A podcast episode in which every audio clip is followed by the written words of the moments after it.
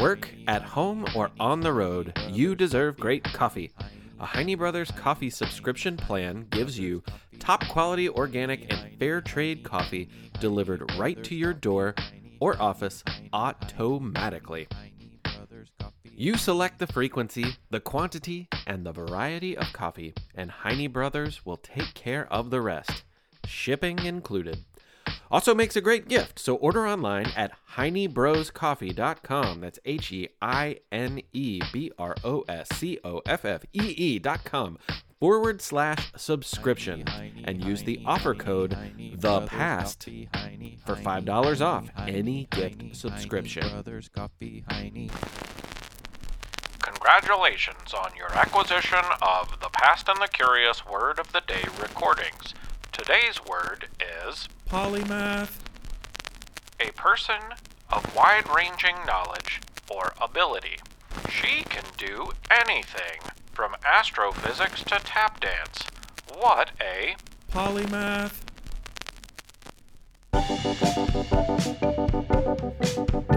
Well, hello there. My name is Mick Sullivan, and this is The Past and the Curious, and I thank you so very much for joining us once again. This is a fun episode. These are two people from the past who I bet most people are not familiar with. I had to do a lot of research and a lot of reading to learn more about them, and in some cases, it's hard to learn much about them because they were both pretty long time ago. Joining me for this episode is my good friend Miss Lynn from the Good Words podcast. I met her through Kids Listen, and she creates a really great podcast built around great words and how to use them and learning new vocabulary. It's a really great show, and I, I really like words, so it was really great to work with her. Uh, she was a big help in this episode. Um, but also, the word polymath was really up her alley. That's why I asked her in the first place. So thank you, Miss Lynn. I also need to thank my friend Todd Armstrong for his contributions to the music this week. Um, there's some really great classical guitar playing that you'll hear. That is not me, that is Todd Armstrong, and those are pieces of music that he wrote with his own brain. Amazing. Let's get started. Syria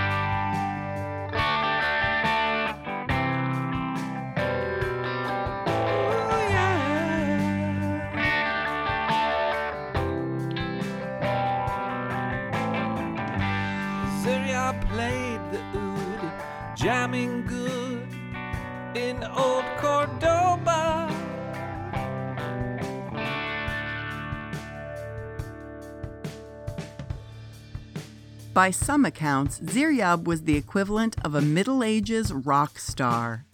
And by that, I don't mean he was like a middle aged rock star embarrassing his kids by still jumping around the stage in spandex or skinny jeans.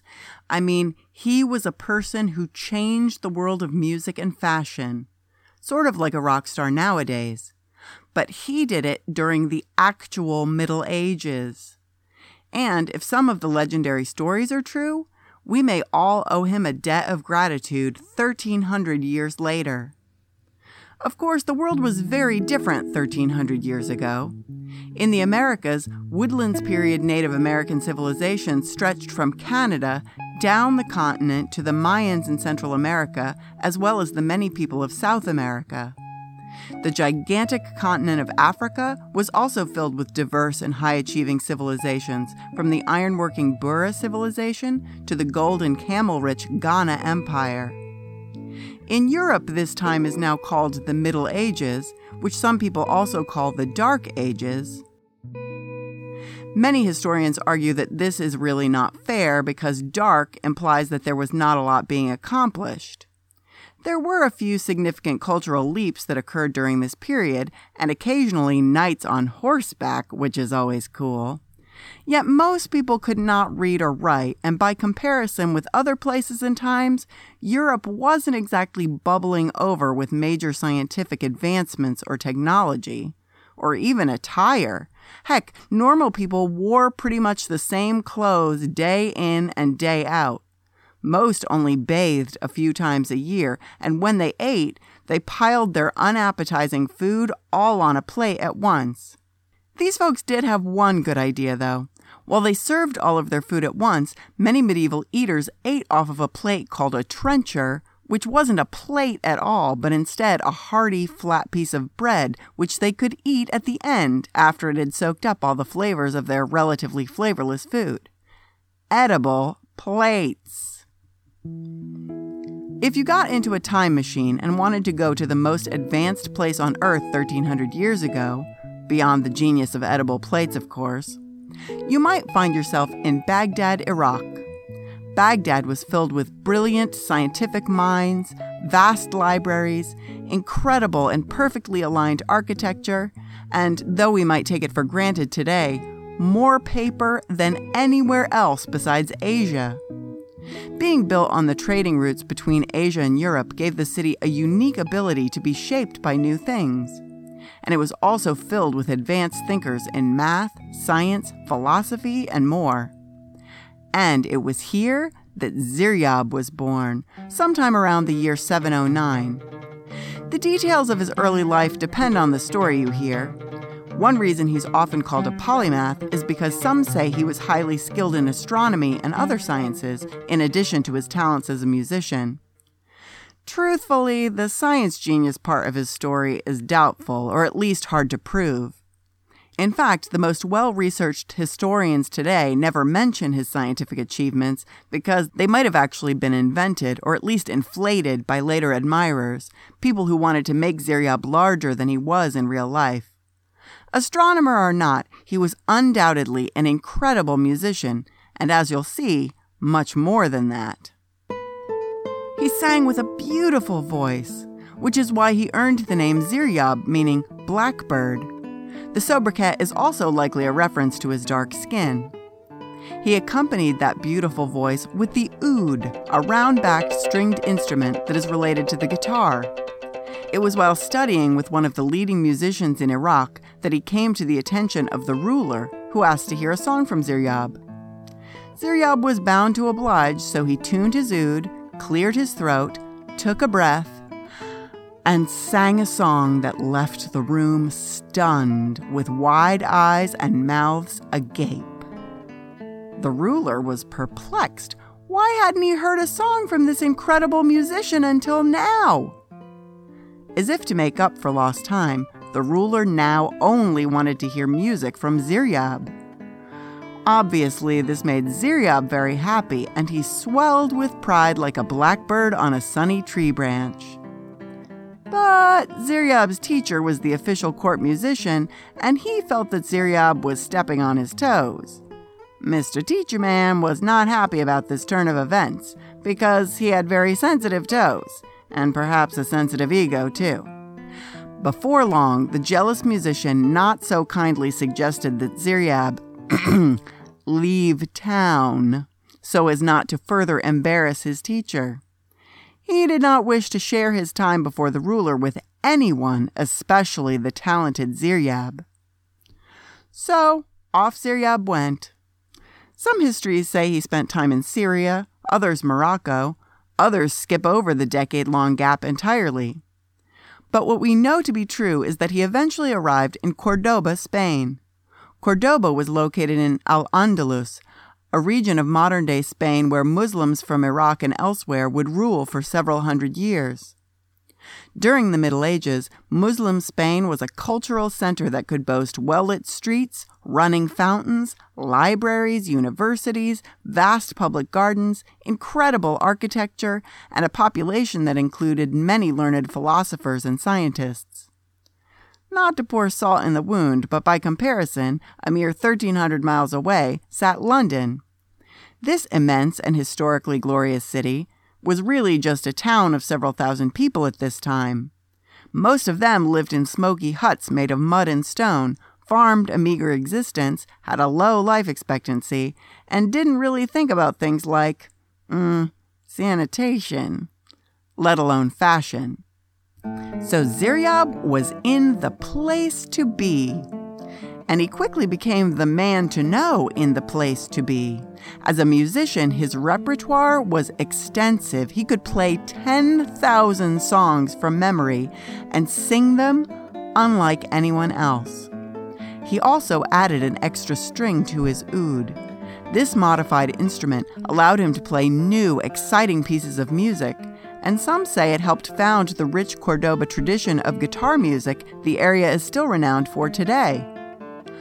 Quickly finding favor with the local ruler, he began to enjoy a nice life.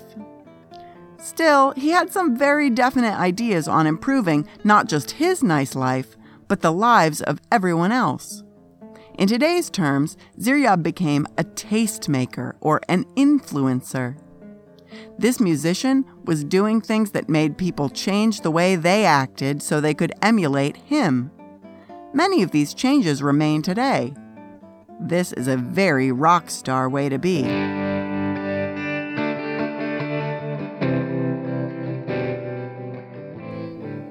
If you want a taste of his ideas, look no further than this. His nice life came with certain things, food for one. And while the fare in Cordoba might have been better than what they were eating up in London, it was still served all at once in a giant mess of flavors and textures. Ziryab was not cool with this. What a wasted experience! Food was obviously an essential part of survival, but what was wrong with enjoying it to the fullest, even savoring it? So, he split it up. He began to eat his dinner in courses. Three courses, in fact. Soup was eaten first, the main course was eaten second, and it was all followed by something sweet. In Ziryab's case, fruit and nuts. Today, it's as familiar as can be super salad, entree, and then dessert. But in the 8th century, this was a revelation, and as it gained in popularity, it spread far and wide, eventually winding up on the dinner tables of many homes and restaurants. Today, we consider it to be a very normal part of culture. Another thing we consider normal, which you may or may not appreciate, is the idea of asparagus on the dinner table. Until Ziryab came along, it was considered a weed but he showed people it could be a delicious part of dinner. Don't know about you, but personally, I am grateful for that. According to Ziryab legends, though, he was far from done with simply reforming dinner time. There was fashion and hygiene to tackle as well. As you might imagine, people in the 700s were more odoriferous than you or I typically are today. I don't want to call them stinky, but they were probably pretty stinky. Baths were uncommon. If you did take a bath with any regularity, you probably shared the bathwater with everyone else in your house. So if you were last in line for the tub, you were probably better off not even getting in. It is said that during his time in Muslim Spain, Ziryab popularized not just regular baths, but also created an early version of deodorant to help the body odors be less offensive to those around. People were grateful for the olfactory relief. His commitment to end stink didn't end at body stink. He knew bad breath was gross too. So he was one of the earliest proponents of the very same ritual you and I engage in every morning and night brushing your teeth. Without a doubt, people noticed that Ziryab and his friends smelled better than many of the other folks walking around in the medieval world. Likewise, people were also probably filled with curiosity and a twinge of jealousy as they hungrily watched Ziryab and his friends truly enjoy their food more than anyone else around. They were simple things, but they were big changes. Perhaps this is why people paid attention when Ziryab gave us what might be his most significant gift. Clothes were very plain, and many people wore the same things day in and day out. I don't know about you, but I wouldn't want to wear the same thing I wore in the winter during the summer. Ziryab is said to have popularized wearing different clothes for each season. The clothes he helped popularize were different materials wools for winter, linen for summer. He also saw a value in varying the colors darks in the winter and brights in the spring and summer. Open any clothing catalog and you'll find these sartorial trends endure today. Obviously, one man couldn't do all of this alone, and it would take a larger cultural shift to really change the way people ate, bathed, and dressed. But when things are popularized by cultural icons or Middle Ages rock stars like Ziryab, people have always been more likely to follow the trends and change their behaviors. Long after his death and long after the reign of Islam in Spain, the spirit of Ziryab lived on as the music school he founded in Cordoba continued to train musicians for centuries. Today, he is more of a mystery than a man. Because so many of his biographies were written long after his death, and because his experiences seem so far removed from our own lives, it is hard today to tell what is fact and what is myth. But the Ziryab we do know was a musician with many other skills beyond simply playing the oud very well.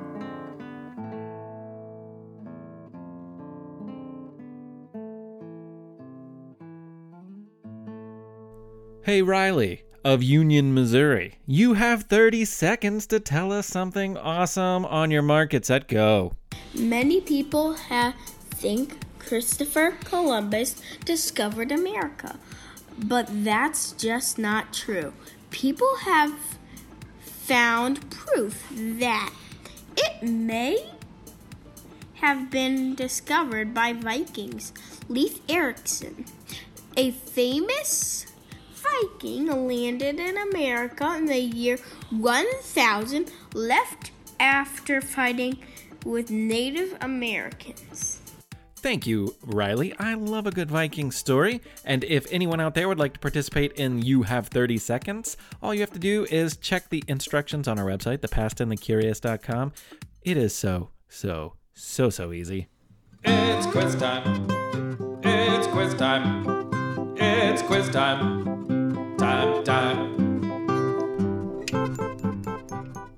Okay, here we go.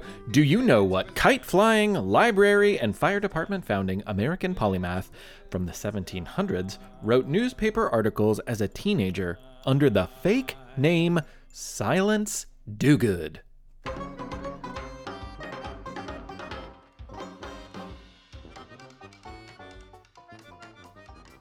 Ben Franklin is definitely someone people think of when they think of a polymath.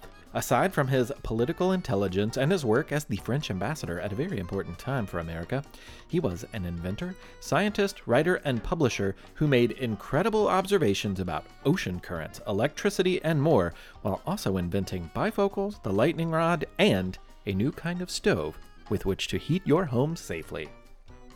Question number two. During the Middle Ages, a future Catholic saint, Hildegard von Bingen achieved more than nearly any woman of her time. She was an artist and composer whose music is still performed today, over 800 years later.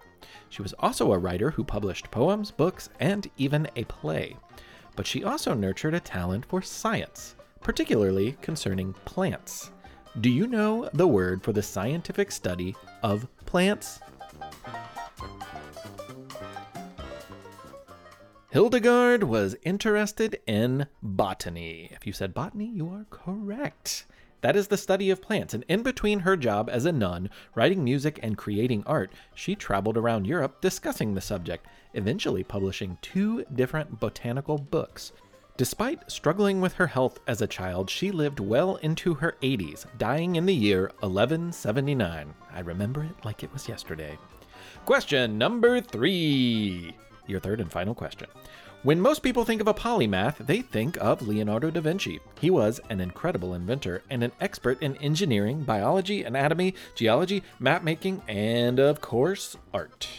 He was a sculptor, but is perhaps best known for paintings. But do you know how many of his paintings actually still exist today? Most people think that there are a plethora of surviving paintings, but in reality, experts state that there are only 15 paintings in the world created by Da Vinci. Many have been lost to time, or perhaps have been misidentified and attributed to other artists. His most famous, though, is probably the Mona Lisa, which gets over 9 million visitors a year at its home in Paris. Joseph Bologne, also known as the Chevalier de Saint Georges, had never lost a fencing match. Every foe he had faced was defeated with a fluid and flexible ease, and one by one the beaten challengers sulked away, sadly dragging their swords on the ground and shaking their heads in confusion. To be fair, most were outmatched by the young man. He was long and lean and stronger than nearly anyone he had ever met in a bout. But that didn't stop one foolish man from thrusting not a sword at him, but a low down insult instead. This man, named Picard, made a nasty remark about the color of Joseph's skin. It was France of the 1760s, and during the reign of Louis XVI and Marie Antoinette, it was unusual to find a man of African descent in most places, let alone in royal courts or widely followed fencing matches. Joseph Bologne, the Chevalier de Saint Georges, was from a sugar plantation on the island of Guadeloupe, where his mother Nanon had been enslaved after having been taken from Senegal. But the black skin he shared with her was not the only thing he would be known for in his new home of France. At first, Joseph blocked Picard's insult like one of the thousands of thrusts from a sword that he had parried before, and he proudly resolved to go about his life. It was not the first time he had been insulted because of the color of his skin, and he knew it would not be the last. This man throwing insults, though, was one of the best fencers in all of France and he challenged Joseph to a duel. Again, Joseph ignored the man. Eventually, he accepted. He was probably motivated by the promise from his father that he would receive a brand new horse and carriage if he beat the jerk. Now, before long, it was a common sight to see Joseph zipping around the streets of Paris with a beautiful horse and a brand new carriage as he had made short work of the little insulting man. But with the win over Picard came a boost in profile. He was now the most famous and best fencer in France, that was clear, and that brought attention from the rest of Europe. Perhaps the best fencer anywhere else was Italy's Giuseppe Gianfaldoni. Faldoni, as he was known, was a very well known instructor, and he wanted to see just how good this Joseph really was. Now, there was no way that Joseph could say no to this challenge. An excited crowd of spectators gathered to watch the anticipated bout between the Italian teacher and the young black man. Despite the hoopla and fanfare, this match would not go quite the same way for Joseph. It was a classic case of experience defeating youthful physicality. But unlike his prior opponent, the elder Faldoni was not a jerk. After the hard fought victory over Joseph, Faldoni's critical eye recognized Joseph's extraordinary talent. And the Italian said he was quite certain that Joseph would grow to be the best fencer in Europe someday. What he might not have realized was that fencing was just one of Joseph's many gifts. When he was a boy growing up in the Caribbean, Joseph saw the terrible conditions of the enslaved who toiled on the islands, processing sugar to benefit other people around the world. Yet he was also fortunate enough to be exposed to some of the beauty of this world. His beauty came in the form of music. Joseph's father owned one of these sugar plantations, where his mother Nanon had been enslaved to him.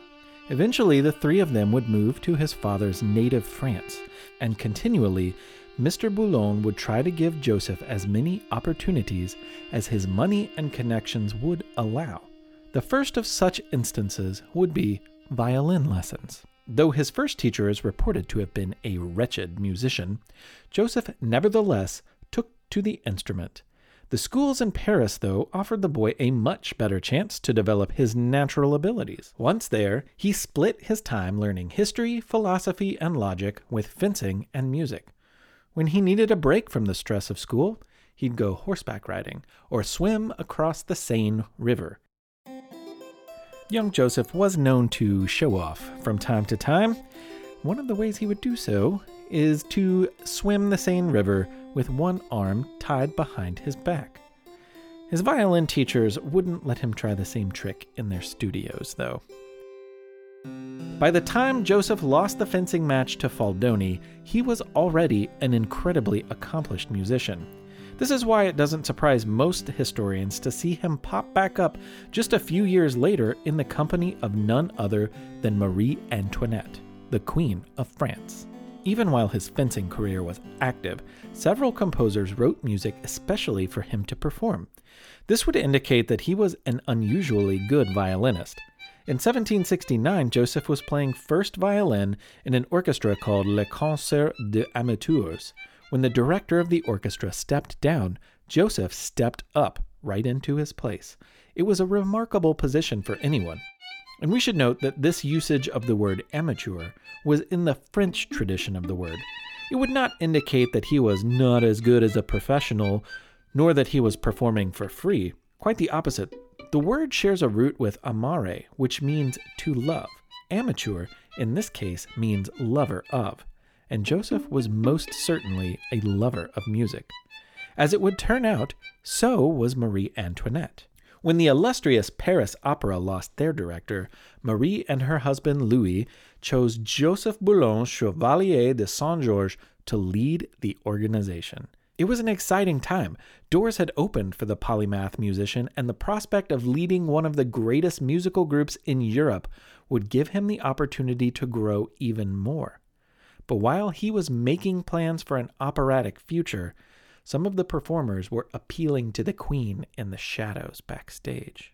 They believed it was beneath them to take direction and musical orders from a black man. This was unfair. It was a terrible way to treat another human. It was also incredibly unreasonable because Joseph was a perfect fit for the job. Rather than force the queen into a fight, Joseph respectfully removed his name from consideration. He would not apply for the job after all, and the position could be filled with someone less controversial, which it was. No one is really sure how anyone felt in this conflict. Most people believe that Marie Antoinette felt terrible. She had nothing but admiration for Joseph, but she couldn't make everyone else think the way that she thought. But more importantly, we'd assume that Joseph would be filled with anger. If he was, he never wrote anything down about it at all. Sadly, this was not uncommon for his lifetime in France. But this was not the end of the relationship between Joseph and the Queen. She herself was quite an accomplished musician, having learned as a girl to sight read at the piano as well as nearly any professional. When they were both children, she had actually met the famed musical prodigy Mozart. She still enjoyed playing and was a patron of composers and performers throughout Paris. It was Joseph whom Marie asked to help her continue her musical studies. It was never an uncommon sight to see Marie, Joseph, and a few other musicians performing amid the royal splendor of her beautiful home. Meanwhile, Joseph was busy composing original pieces of music for nearly every sort of ensemble and stage orchestra, opera, chamber, ballet, and more. He even played a role in securing the funding for Franz Joseph Haydn's six Paris symphonies, and in 1787, Joseph Bologne conducted the very first performances of these beautiful pieces, pieces which were written by a man considered to be the greatest composer in Europe at the time. It's not certain if he ever met Marie Antoinette's old friend Mozart, who was many years younger. There are apocryphal tales of Mozart staying with Joseph when he was down on his luck while in Paris at one point, but there is little proof. More certain is the fact that Mozart was influenced by Joseph's playing and his compositions. He deliberately borrowed several of Joseph's melodies to adapt in his own music, which was a very common practice at the time. It is also said that Mozart's jealousy of Joseph's relationship with the queen led him to create the unflattering and villainous role based loosely on him in the opera Die Zauberflöte. Like everyone else in France, the French Revolution of the 1790s threw his life into great upheaval. French citizens were angry with the royals and other members of nobility, and they channeled their anger into chopping off their heads. While Joseph kept his head firmly attached to his body, many others, including Marie, were not so lucky. Despite his relationship with royalty and the noble title of Chevalier de Saint Georges, Joseph ultimately sided with the revolutionaries. A lifelong contempt for slavery had always put him in opposition with most of the nobility, anyhow. He treasured the idea of equality and was willing to risk everything to further its cause. He would actually lead the first all black regiment of the National Guard, serving heroically in battles against Austrian troops. Certainly, anyone who might have wound up in a sword fight with him on the battlefield would have immediately regretted it. Even throughout the turmoil of the revolution, he found time to compose and perform music. Unfortunately, much of his music was forgotten, overlooked, or hidden for nearly 200 years. It has only been recently that performing arts groups have rediscovered his story and begun to perform the art that he created.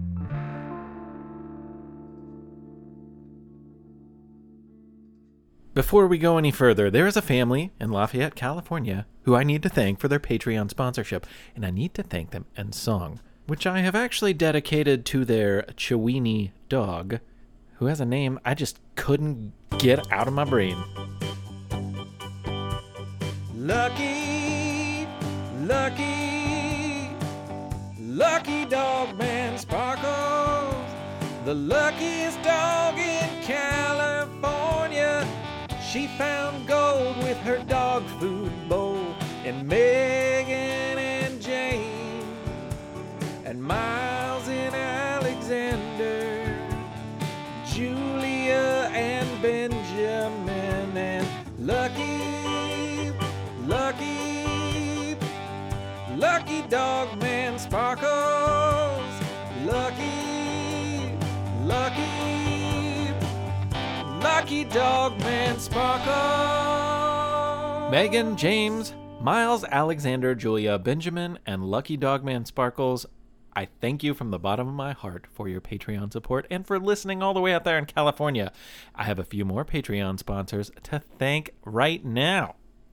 Maria, thank you for supporting us, and Christopher, all the way in Zurich. Awesome. And you're a Meat Shower fan too, I understand. Thank you so much for listening. I'm so happy that you're out there. And also, I have a very special shout out to give to a very special someone in Sterling, Virginia. Christian. Christian. Christian. Christian. Christian. Thank you so much for listening and happy birthday from Louisville, Kentucky, the city where Happy Birthday to You was written.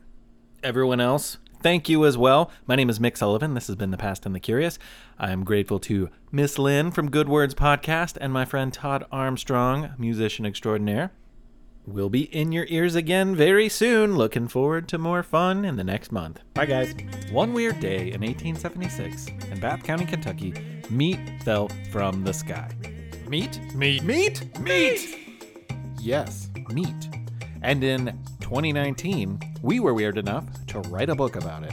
Not just any book, because we can't do anything normal. What we decided to do is pretend that the only surviving piece of meat in the world, which really does exist, yeah, we made him the narrator of our story. I can't wait to share it with you. It is called The Meat Shower. It is available now as we speak, or as I speak. I don't know if you're talking right now.